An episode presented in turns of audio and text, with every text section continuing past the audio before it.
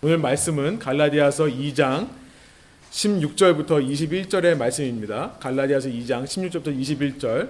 오늘로서 세 번째 3주째 이 말씀을 보고 있는데요. 우리 함께 한 목소리로 한번 읽고요. 기도하고 제가 말씀 나눌게요. 주보를 참고하셔도 되고 여러분 성경책을 보시면 더 좋겠고 아니면 슬라이드를 보셔도 되겠습니다. 한번 한 목소리 한번 읽을까요? 사람이 의롭게 되는 것은 율법의 행위로 말미암음이 아니요 오직 예수 그리스도를 믿음으로 말미암은 줄 알므로 우리도 그리스도 예수를 믿나니 이는 우리가 율법의 행위로서가 아니고 그리스도를 믿음으로써 의롭다함을 얻으려 함이라. 율법의 행위로서는 의롭다함을 얻을 육체가 없느니라.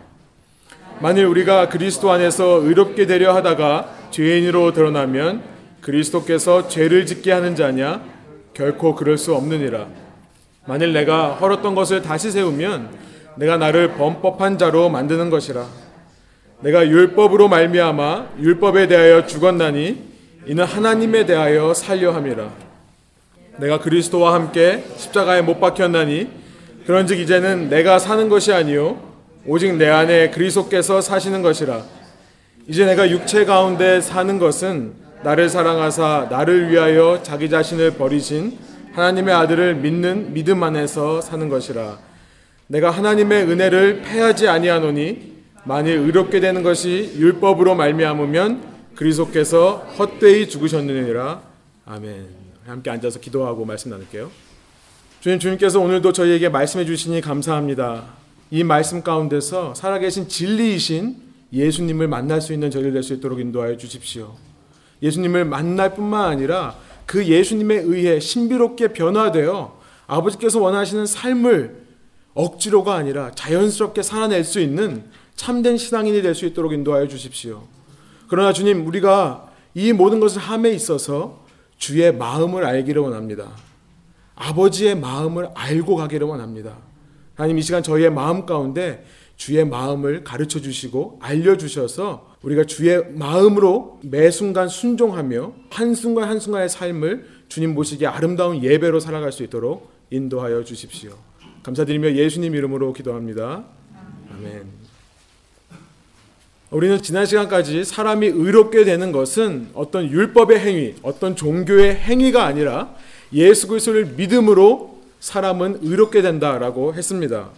우리가 소위 기독교라 부르는 이 성경의 참 신앙이라는 것은 우리가 무언가를 해서 하나님을 기쁘게 할 수 있다고 말하는 것이 아닙니다. 성경의 참 신앙이란 우리가 무언가를 해서 하나님을 기쁘시게 할 수 있다라고 말하는 것이 아니라는 거예요. 예를 들자면 우리가 믿는 하나님은 학교 교수 같은 분이 아니세요. 우리 학기가 시작되면은 교수님께서 syllabus를 보여주시죠. 그리고 여기에 있는 모든 requirement를 다 하면 required text를 읽고 숙제를 열심히 하고 시험을 잘 보면 내가 너에게 favor를 주겠다. 그렇죠? A를 주고 뭐 B를 주고 C를 주고 제가 신학교 왔더니 어, C 줘도 favor를 준 거래요. 예, C 나왔으면 되게 잘한 거래요. 그렇게 말하시는 분이 있더라고요. 하나님은 우리의 직장 상사 같은 분이 아니세요. employer 같은 분이 아니세요. 어떤 계약 조건에 의해서 내가 계약한 대로 열심히 잘 이행하고 수행하면 일을 잘 해내면 내가 너에게 favor를 주겠다. 너에게 매달 꼬박꼬박 월급을 주고 때로 보너스도 주고 때로 승진도 프로모션도 주겠다라고 말하시는 분이 우리 하나님이 아니라는 거예요. 우리 하나님은 우리의 행위에 따라 우리에게 페이버를 주시고 혹은 partiality, 차별과 편애를 보여주시는 분이 아니라고 했죠. 하나님은 우리의 외모와 상관없이 아, 얼마나 감사한지요. 외모와 상관없이 우리의 조건과 우리의 행위와 상관없이 당신 스스로 우리에게 예수님을 계시하시기를 기뻐하시는 분이라고 했어요. 누구든지 그 계시된 예수님을 알아보고 아, 그 예수님이 나를 나의 죄로부터 구원할 수 있는 유일한 분이시구나라고 고백하기만 하면 그 사람을 향해 너는 의롭다 라고 말하기를 기뻐하시는 분이라고 했습니다. 여러분, 의롭다, you are justified. 의롭다라는 얘기는 법정에서 어떤 사람이 죄인으로 섰다가 판결을 통해 이 사람이 더 이상 죄가 없다라고 판결하는 의미라고 했습니다. 우리의 죄에도 불구하고 예수 그리스도의 그 대속의 피로 말미암아 우리를 죄 없다라고 하시는 이 방법만이 모든 인류를 죄로부터 구원할 수 있는 유일하고도 근본적인 방법이 되는 것입니다. 이것이 기독교의 참 신앙이에요. 그래서 기독교에서 가장 중요한 말 중에 하나라고 한다면 아마 은혜라는 말을 꼽을 수 있겠습니다. 그레이스죠. 법 앞에서 죄인으로 드러날 수밖에 없는 우리를 죄 없다라고 하시는 하나님. 그 칭의를 이루기 위해 자신의 목숨을 대속물로, 랜섬으로 기꺼이 내어주신 예수님. 그리고 그렇게 죄 없다고 칭함을 받는 사람들 속에 친히 들어오셔서 하나님 앞에 서는 그날까지 우리를 보호하시고 인도하시고 우리를 위로해 주시는 성령님. 우리가 믿는 이 삼위일체 하나님은 그 자체만으로도 우리에게 은혜가 되는 것입니다. 특별히 우리를 향해 의롭다라고 말씀하시는 하나님의 이 칭의의 은혜, grace of justification. 이 칭의의 은혜에 대해 누가복음 15장에 나오는 탕자의 비유. 탕자의 비유가 잘 설명하고 있다고 그랬죠. 아버지를 버리고 자신의 유산을 전부 탕진한 아들이 있다고 그랬죠. 비록 행위로 보면 그는 아버지가 살아계실 때 마치 살아계신 아버지가 안 계신 것처럼 그 아버지를 버리고 자기 스스로 주인이 되러 살았던 사람입니다. 그뿐만 아니라 자기의 재산을 쓴 것이 아니라 아버지의 재산을 낭비한 사람이에요. 그런 의미에서 그는 행위로 볼 때는 불의한 사람입니다. 그뿐만 아니라 그를 율법의 관점에서 바라볼 때는 율법을 어긴, 율법에서 금하는 행동들을 한, 유대인의 관습들이 하지 말라고 하는 행동들을 한 부정한 자였습니다. 그러나 아버지는 그가 어떤 행동을 했던가와 상관이 없이 그가 돌아오기를 기다리시는 아버지라는 거예요. 그가 돌아오기를 기다렸다가 그가 돌아오기만 하면 달려가 그를 껴안고 그에게 입 맞추시는 분이라는 거예요. 이 예수님의 비유의 이야기 속에서 우리는 우리를 향해 You are justified. 너는 의롭다라고 말씀하시기를 누구보다 기뻐하시고 누구보다 간절히 원하시는 하나님 아버지의 사랑을 발견하게 되는 것입니다. 여러분 그런데 이런 은혜로운 이야기 속에 등장하는 또 하나의 캐릭터가 있어요. 또 하나의 등장인물이 있다는 사실을 우리는 잊지 말아야 됩니다. 예수님께서 이 이야기, 탕자의 비유 이야기를 하신 것은 이렇게 아버지의 모든 재산을 다 탕진해버린 이 탕자에 대한 사랑을, 아버지의 사랑을 말씀하시기 위한 것이기도 하지만 동시에 또 하나의 아들에 대해 말씀하시기 위해 이 비유의 이야기를 말씀하신 거예요. 어떤 아들이죠? 본래 아버지의 첫 아들이죠. 여러분 첫 아들을 제가 나와 보니까 첫 아들에게 부모의 사랑이 쏠립니다. 이 아들은 어쩌면 누구보다도 아버지의 사랑을 독차지했던 사람일 것 같아요.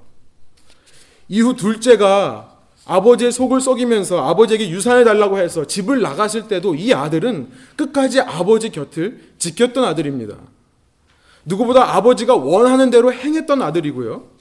자신에게 맡겨진 일을 위해 열심히 충실히 감당했던 일을 했던 아들이에요. 성경에 보면 누가복음 15장 25절에 보면 그 둘째 아들이 나갔다가 돌아왔을 때 그날에도 이 첫째 아들은 밭에 나가 일을 하고 있었다고 얘기하고 있습니다. 이렇게 행위로 볼 때는 완벽한 아들인 거예요. 여러분 오늘은요 이 아들에 대해 좀 이야기를 하려고 그래요. 여러분 우선 우리는요 이 아들이 도대체 누구인가를 알아야겠죠. 그래야 이 아들이 누구인지를 알면요 우리는 자연스럽게 둘째 아들이 누군가도 우리는 알게 돼요. 이 사람들이 도대체 누구를 말씀하시는 건가를 알기 위해서는 15장 전체의 context, 어떤 문맥과 흐름을 우리가 좀 살펴보고 알아야 되겠습니다. 여러분 누가복음 15장은 예수님께서 말씀하신 세 가지 비유로 되어 있다고 했죠. 뭐죠? 지난주하고 지지난주 숙제를 하신 분들은 좀 아시죠? 어떤 비유가 있죠? 한번 보여주세요. 처음에는 잃어버린 양에 대한 비유가 있죠. 세 가지가 다 나옵니까? 아니면 하나만 나옵니까? 하나만 나오고 있어요. 예. 잃어버린 양에 대한 비유가 있고, 잃어버린 동전에 대한 비유가 있고, 탕자의 비유가 있어요. 잃어버린 아들에 대한 비유가 있는 거예요. 근데 재미있는 사실은요, 이 세 가지 비유 속에 등장하고 있는 지금 동물과 물건과 사람이 정확히 두 가지 부류로 나뉜다는 거예요. 첫 번째 비유를 보면요, lost sheep, 어떤 잃어버린 양에 대한 비유를 보면요, 두 가지 부류, 뭐죠? 한쪽에는 99마리의 찾아진 양들이 있는 거예요. 그리고 한쪽에는 한 마리의 잃어버린 양이 있는 거죠. 두 번째 동전의 비유를 보시면 한쪽에는 아홉 개의 동전이 있어요. 따라오시고 계시죠? 네. 기분이 좀 안 좋으세요, 오늘? 예, 좀. 예. 그리고 또 한쪽에는 뭐가 있죠? 잃어버린 하나의 동전이 있는 거예요. 예, 말씀하시니까 훨씬 좋아 보이시네요, 기분이. 그 다음에 세 번째 탕자의 비유. 탕자의 비유에는 한쪽에는 누가 있어요? 큰 아들이 있는 거예요. 또 한쪽에는 예, 둘째 아들, 작은 아들이 있는 거죠. 여러분 이 두 가지 부류의 사람들 예수님께서 말씀하시고 계세요. 이 두 가지 부류의 사람들은 도대체 누구일까요? 우리가 이것을 알기 위해서는 예수님께서 이 세 가지 비유를 말씀하시기 바로 전에 예수님 주위에도 정확히 두 부류의 사람들이 있었다는 것을 우리는 기억해야 됩니다. 지금 예수님이 이 비유를 말씀하신 그 순간에 예수님 주위에 두 가지 부류의 사람들이 있었어요.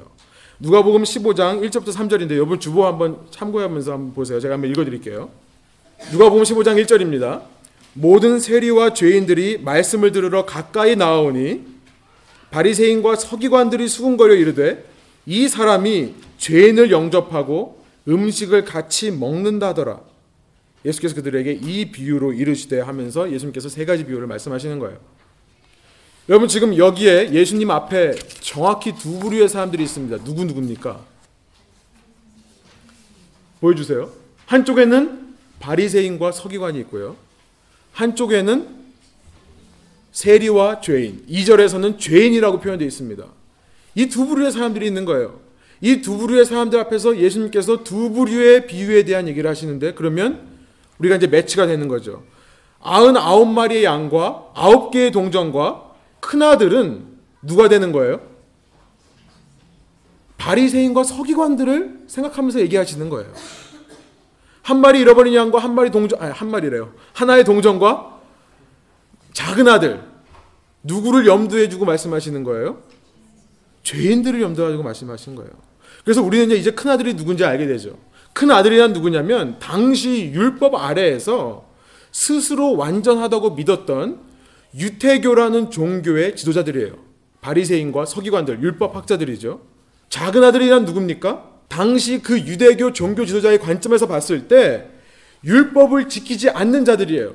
죄인이란 유대인 중에서도 율법을 어기는 사람들을 가리켜 죄인이라고 불렀습니다, 물론. 그러나 유대인들의 관습상에는 죄인들이라고 할 때 가장 먼저 떠오르는 부류의 사람들이 있어요. 유대인의 기록에 보면요. 죄인이라는 말을 이방인이란 말과 같이 썼습니다.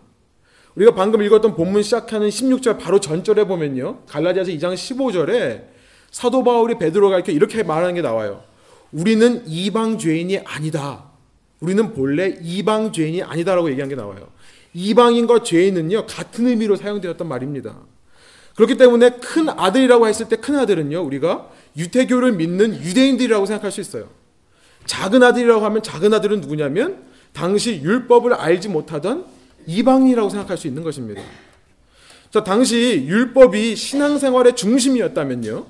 신앙생활의 핵심이었다면요. 다른 말로 말해 율법을 지키느냐 안 지키느냐에 따라서 그 사람이 신앙인이냐 신앙인이 아니냐가 결정되었다면 여러분 이 두 부류의 사람들을 오늘날로 적용해 보면 어떤 사람들이 되는 걸까요? 큰 아들은 신앙이 있는 신앙인들이 되는 거예요. 둘째 아들은 누구예요? 신앙이 없는 불신자들을 말하는 겁니다. 자, 이제 여러분 손을 들어서 한번 우리가 표해 볼까요? 여러분 중에 큰 아들이라고 생각하시는 분. 나는 큰 아들입니다. 저만 큰 아들인가요? 나는 작은 아들입니다. 나 아직 예수 그리스도를 영접하지 않았습니다 하시는 분. 그냥 손질기 싫습니다 하시는 분. 네. 저희 아마 거의 대부분이 이 말씀에서 비유해 보면요. 큰 아들인 거예요.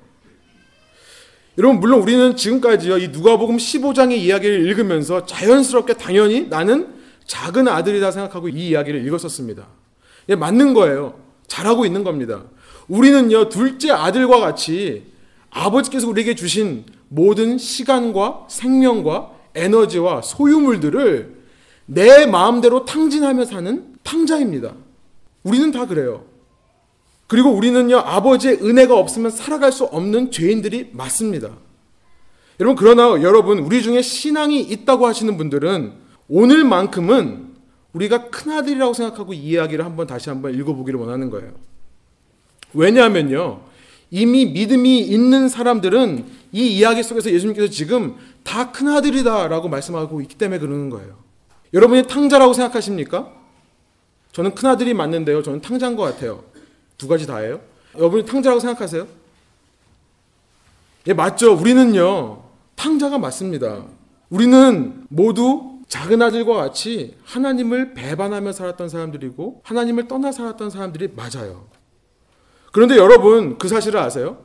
큰 아들 역시도 한때는 탕자였다는 사실을 아세요? 성경에 그런 말이 없는데요. 제가 왜 이렇게 말하는지 한번 보세요. 제가 한번 설명해 드릴게요.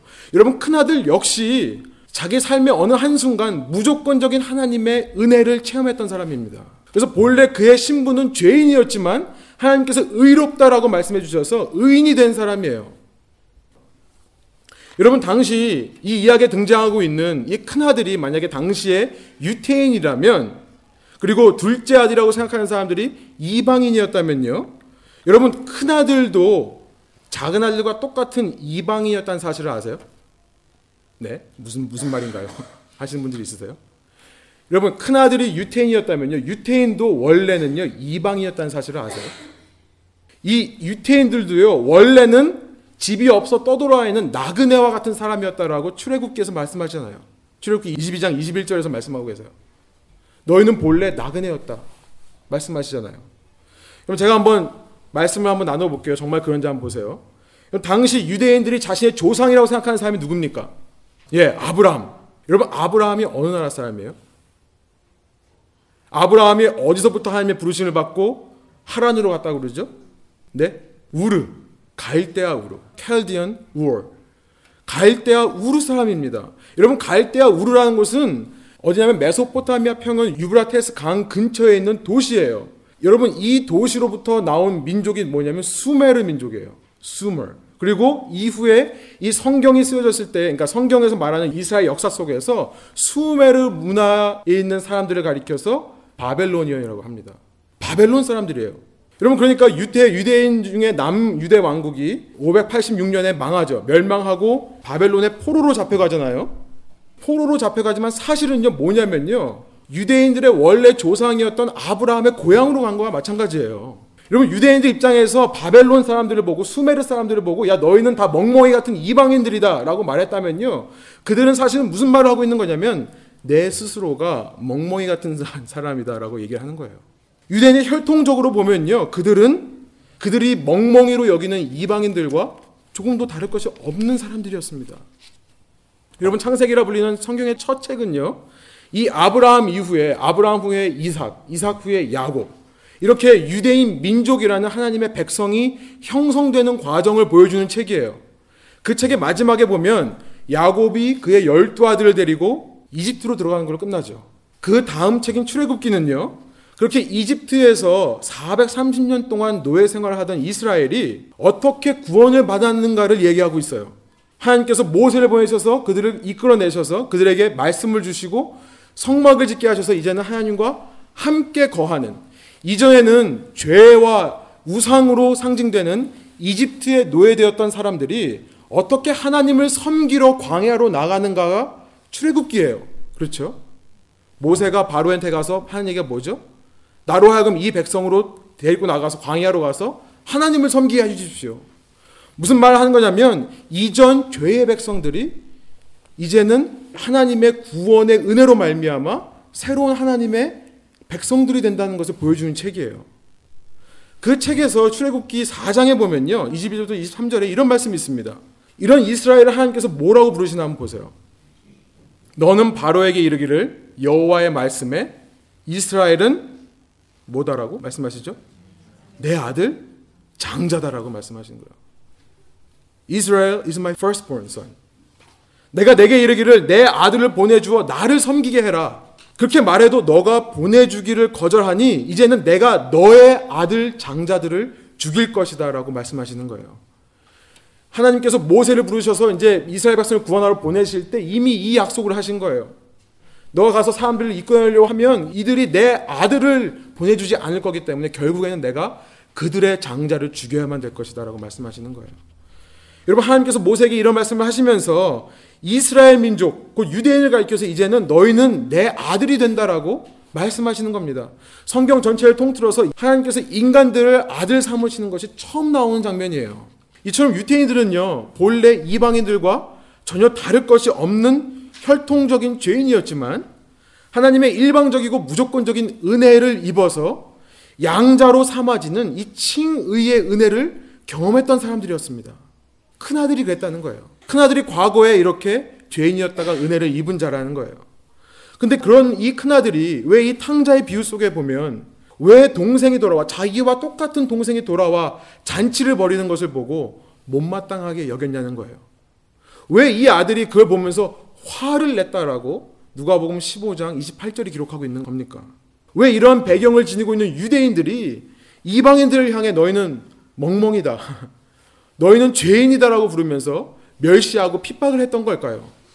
여러분 단순한 이유는 한 가지예요. 잊었기 때문에 그래요. 잊었기 때문에 그렇습니다. 하나님의 은혜를 잊은 거예요. 이스라엘 민족은 엑소더스라 불리는 출애굽 이후에 그 은혜를 잊어버리고요. 하나님께서 주신 율법에만 집중하게 된 거예요.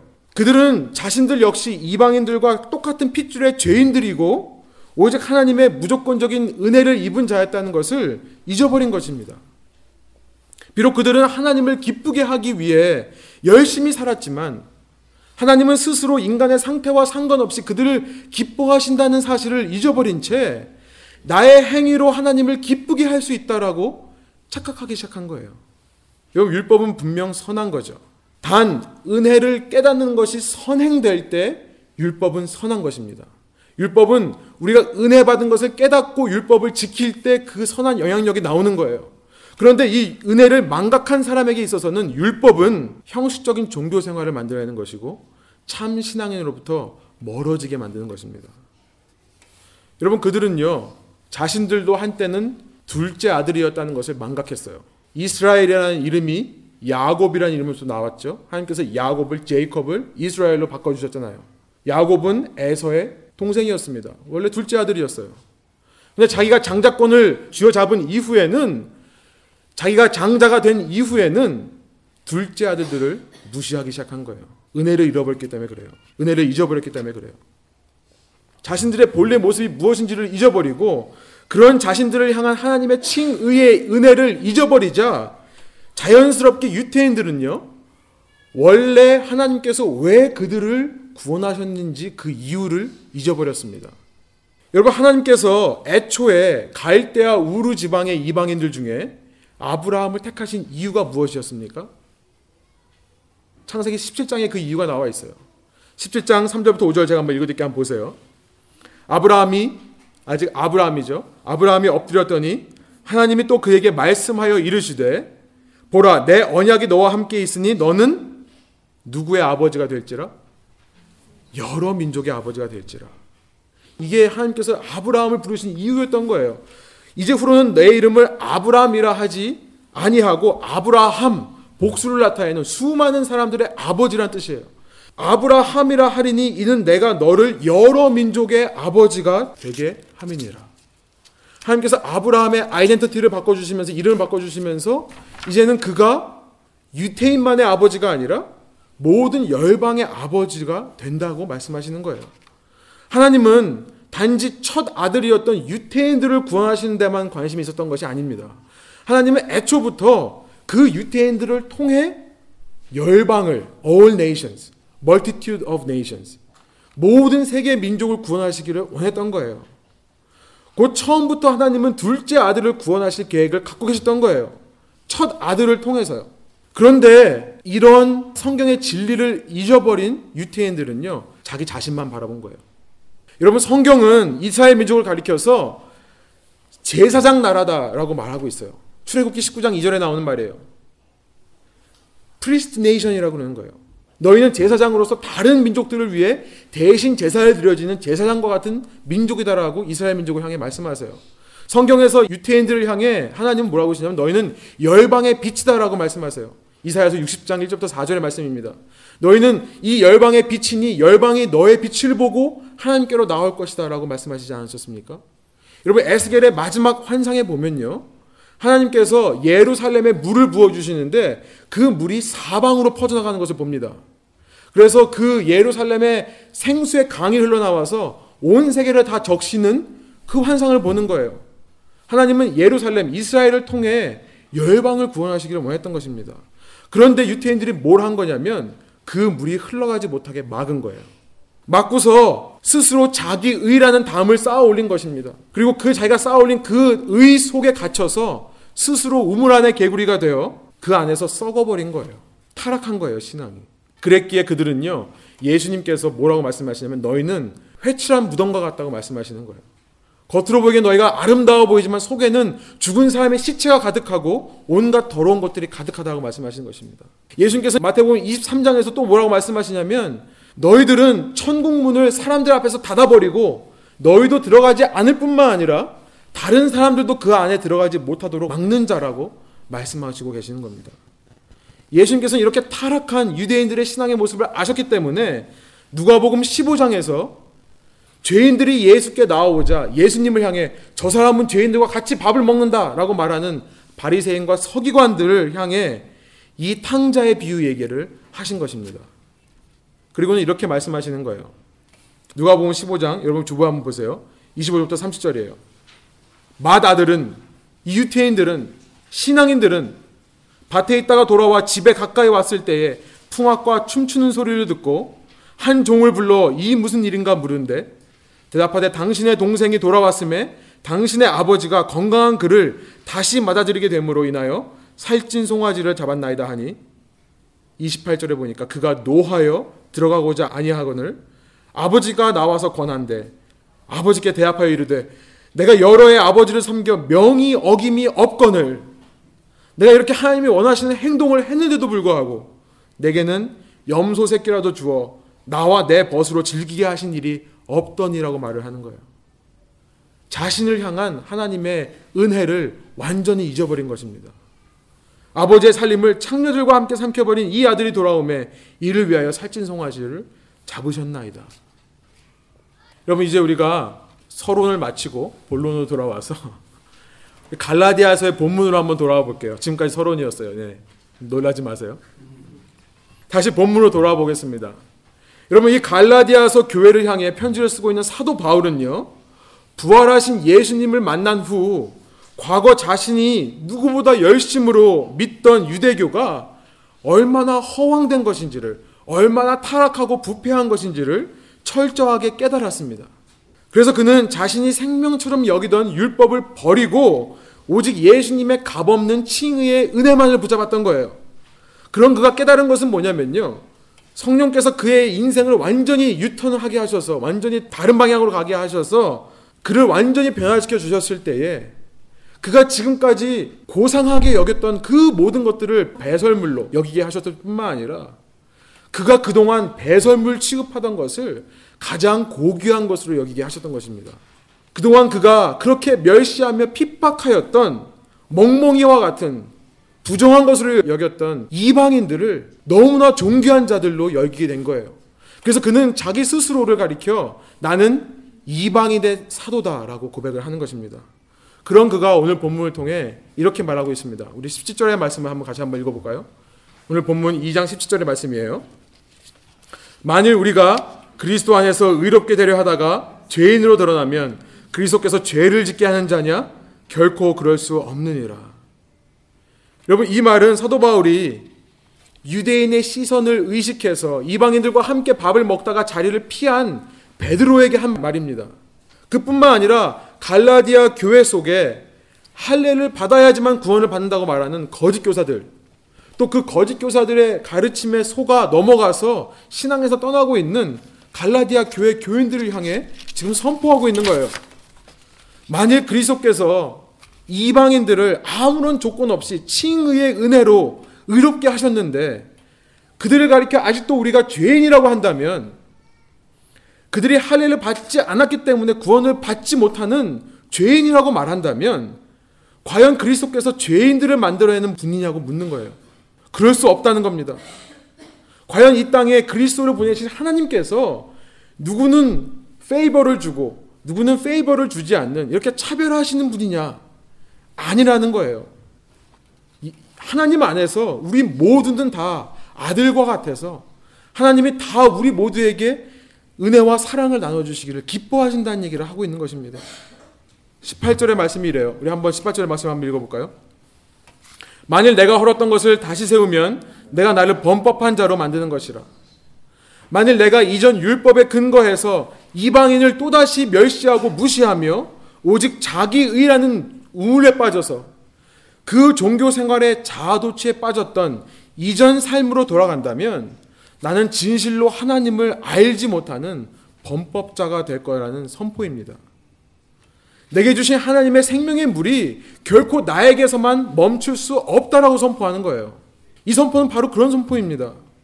내가 받은 은혜로 내가 이제 맏아들, 큰아들이 되었다면 나는 탕자의 비유에 나오는 그 맏아들처럼 그 큰아들처럼 살지는 않겠다라고 선포하는 거예요.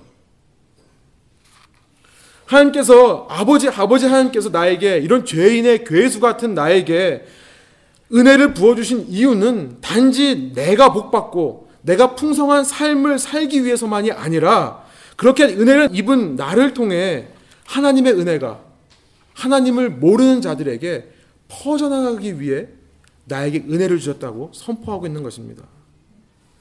내가 나 중심에 나의 의에 살아가는 유대교라는 이 종교를 무너뜨리고 예수님 안에서 참 신앙을 맛보아 알았을진데 나는 다시금 이기적인 종교 생활, 그 이기적인 유대교의 종교 생활로 돌아갈 수 없다라는 사도 바울의 처절한 몸부림이에요. 여러분 이 시간 우리의 신앙을 한번 되돌아보기를 원해요. 첫 아들의 입장에서요.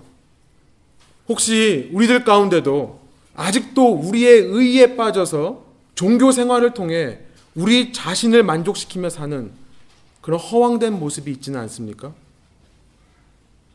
여러분, 우리 가운데 신앙의 모든 초점과 관심이 오직 나에게만 맞춰져서 내가 무엇을 느끼고, 내가 무엇을 누리고, 내가 무엇을 얻어내는가에만 관심이 있고 살아가는 것은 아닙니까? 그래서 지금 둘째 아들이 집을 나가서 죽게 되었건 말건 그저 하나님 앞에서 나는 내 할 도리를 다 하면 되는 것이고 결국 그 아버지의 모든 소유를 내가 다 물려받아서 내가 영원토록 아버지와 거하고 싶다라고 말하고만 계시는 것은 아닙니까? 여러분 사도 바울은 부활하신 예수님이라는 진리와 부딪힌 후 자신의 모든 이전 삶은 다 무너져 내리고 오직 아버지의 마음을 깨달았습니다. 아버지께서 과거의 유태인들을 이스라엘 민족을 택하시고 그들을 이집트로부터 불러내셨던 참된 이유. 사도 바울 자신이 무조건적인 칭의의 은혜를 받은 진짜 이유. 아버지 하나님의 마음을 알게 된 거예요. 그 마음이란 한마디로 표현하면 디모데전서 2장 4절이라고 생각합니다. 제가 한번 읽어 드릴게요. 하나님은 모든 사람이 구원을 받으며 진리를 아는 데에 이르기를 원하시느니라. 하나님은 모든 사람이 구원을 받으며 진리, 예수 그리스도에게 이르기를 원하시느니라. 이 아버지의 마음을 깨달은 거예요.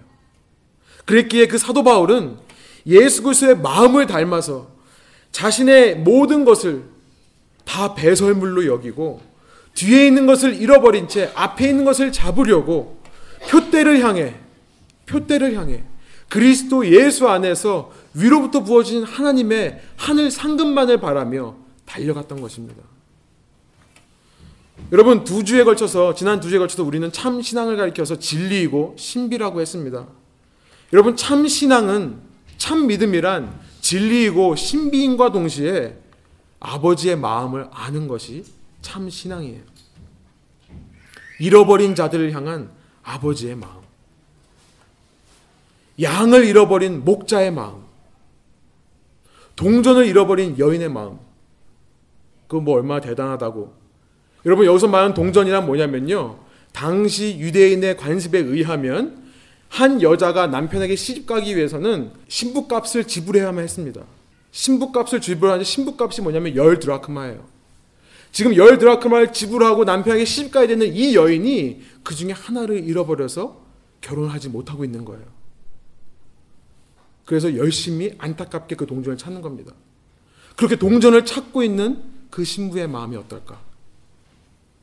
소중한 자기 아들이 비록 자신을 버리긴 했지만 돌아오기를 바라는 그 아버지의 마음. 여러분, 이것을 아는 것이 참 신앙이라는 것입니다. 여러분, 그럴 때 우리는 아버지의 마음과 아버지의 뜻을 완전히 알아 그 아버지의 마음과 뜻의 모든 것을 희생하신 예수 그리스도의 마음을 알게 되는 거예요. 여러분 예수님은 이 땅에 오셔서 오직 아버지의 뜻을 이루기 위해 자기 자신을 내어 드렸습니다. 빌립보서 2장 5절부터 8절 이런 말씀이 있어요. 제가 한번 읽어 드릴게요. 너희 안에 이 마음을 품으라 곧 그리스도 예수의 마음이니 그는 근본 하나님의 본체시나 하나님과 동등됨을 취할 것으로 여기지 아니하시고 오히려 자기를 비워 종의 형체를 가지사 사람들과 같이 되셨고 사람의 모양으로 나타나사 자기를 낮추시고 죽기까지 복종하셨으니 곧 십자가에 죽으심이라. 예수 그리스도께서는 하나님 아버지의 마음을 아셨기에 자신의 생명까지도 바쳐서 그 아버지의 뜻을 이루기 위해 순종하셨다는 거예요. 오늘 본문 20절이 이렇게 말하고 있습니다. 2장 20절이에요. 우리 한번 한 목소리 한번 읽어볼까요? 내가 그리스도와 함께 십자가에 못 박혔나니 그런즉 이제는 내가 사는 것이 아니요 오직 내 안에 그리스도께서 사시는 것이라. 이제 내가 육체 가운데 사는 것은 나를 사랑하사 나를 위하여 자기 자신을 버리신 하나님의 아들을 믿는 믿음 안에서 사는 것이라. 이것이 참 신앙인이라면 지금도 아버지의 뜻을 이루기 위해 모든 것을 희생하시는 예수 그리스도께서 여러분의 삶의 주인이 되신다면 우리가 어찌 아버지의 마음을 모르고 살 수 있겠습니까? 여러분 소원하기로는 지금 이 자리에 계신 여러분 한 분 한 분 아버지의 마음을 깨달으시기를 소망합니다. 지금도 잃어버린 자를 찾고 계시는 아버지의 마음. 여러분 제가요 이 장소에서 지금 키를 잃어버렸어요. 제가 아까 막 기도하는 가운데 하나님께서 아, 여기 중에 누구 한 사람은 의자에 붙어 있다고 얘기하십니다. 여러분 잠깐 좀 혹시 여러분 밑에 의자에 제 키가 붙어 있는지 좀 한번 봐주시겠어요? 제가 너무 찾고 싶거든요 키를요. 한번 좀 봐주세요. 여러분 어딘가에 있어요. 여러분 어딘가에 있어요. 혹시 여러분 밑에 혹시 붙어 네? 네 찾으셨어요. 예 감사합니다. 예 제가 거짓말했어요. 제가 붙여놨어요. 여러분 뭔가를 잃어버리신 경험이 있으십니까?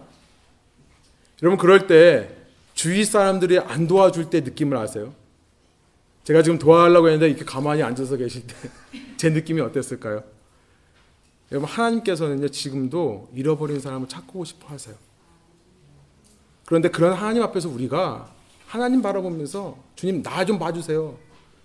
내 거 좀 채워주세요. 나와 함께 해주세요. 할 수 없는 것입니다. 소원하기로는 이 시간 정말 우리를 향하신 하지만 우리만을 향하신 게 아니라 우리를 통해 열방 가운데 하나님의 복음을 선포하기를 원하는 아버지의 마음 그래서 그 사람들이 잃어버린 자들이 돌아올 때 기뻐하시는 아버지의 마음이 깨달아지기를 소망합니다. 이런 마음을 깨달으시고 철저히 나 중심적인 신앙생활을 무너뜨리시는 여러분 되시기를 소망합니다. 그리고 여러분 담대히 선포하기를 원해요. 우리 함께 담대히 선포하기를 원해요. 내가 헐었던 이전 것을 다시 세울 수 없다고. 앞으로도 내가 헐었던 것을 다시 세우고 살지 않겠노라고. 어떤 경우에도 내가 하나님의 은혜를 잃어버리지 않겠다고. 나를 향한 그리스도의 희생을 헛된 것으로 만들지 않겠다고. 그래서 그런 은혜가 단지 나에게만이 아니라 나를 통해 이 땅에 흘러나가는 참된 복의 근원, 참된 복의 통로로 살겠다고 선포하시는 여러분 되시길 소망합니다. 기도하시겠습니다. 우리 이 시간 기도하실 때에 하나님 한 가지를 위해서 기도했으면 좋겠습니다. 하나님 주의 마음을 내게 알려주십시오. 하나님께서 지금 이 자리에 모여 있는 물론 우리에게 관심을 주시지만 하나님께서는 이 자리에 있지 못하는 영혼들을 향해 지금도 안타깝게 눈물을 흘리고 계신다면 하나님 우리가 이 자리에서 그런 주님을 향해 무슨 얘기를 하겠습니까? 무엇을 더 달라고 하겠습니까? 무엇을 더 채워달라고 얘기할 수 있겠습니까? 주님 죄송합니다. 큰아들과 같이 살았습니다. 나밖에 모르고 살았습니다. 나도 은혜를 처음 했고 분명 나도 죄인이었다가 살아난 사람인데 그때의 감격을 잃어버리고 이제는 나만 보며 살았습니다. 이 시간 기도할 때 우리 한 가지 기도할 때 우리 안에 회개가 일어나고 참된 신비 역사가 일어나기를 소망하는 것은 주님 아버지의 마음을 알게 해 주십시오. 아버지의 마음을 알게 해 주십시오. 우리 레분 교회가 아버지의 마음을 알게 해 주십시오. 이 땅 가운데 수많은 젊은이들이 아직도 주님은 모르고 세상의 교육과 문화와 사회 속에서 잘못된 가치관과 잘못된 세계관을 가지고 주님 자신을 죽여가며 살고 있습니다. 주님 이 땅의 반문화를 보십시오. 이 땅의 성적인 타락을 보십시오. 이 땅에 얼마나 권력들이 사람을 비인간화시키는지를 보십시오. 주님 이 땅에서 우리들이 우리 자녀들이 자라나고 젊은이들이 세- 자라나고 있는데 주님 우리가 이들을 향해 주의 마음을 품을 수 있도록 인도하여 주십시오. 우리 이런 마음을 가지고 이 시간 함께 하나님 앞에 우리 자신을 회개하며 주 앞에 나가겠습니다. 함께 기도하시겠습니다.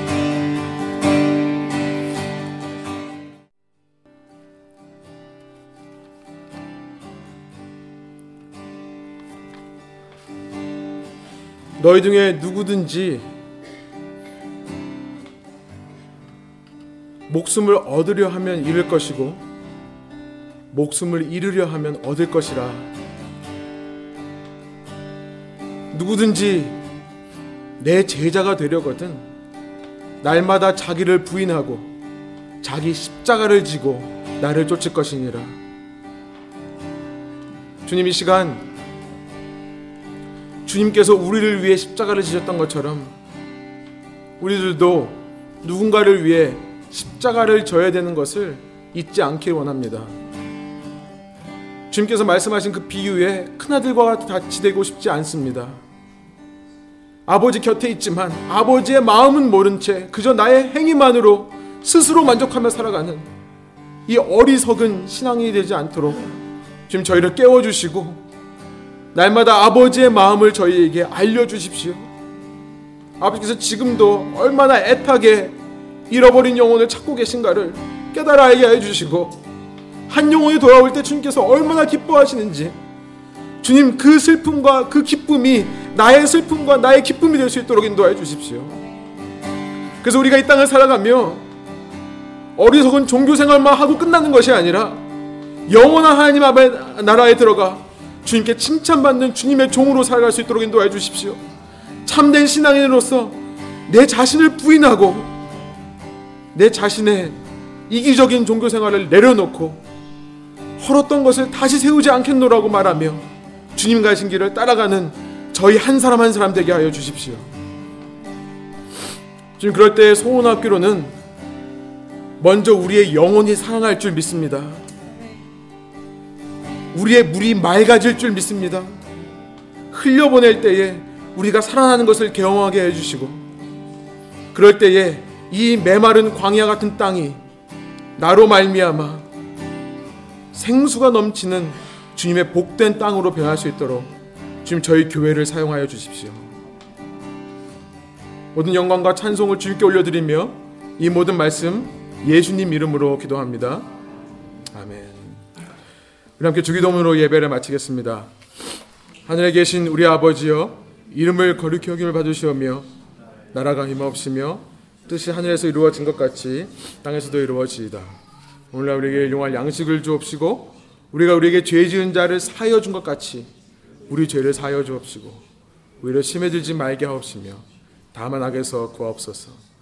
대 나라와 권세와 영광이 아버지께 영원히 쌓옵나이다. 아멘.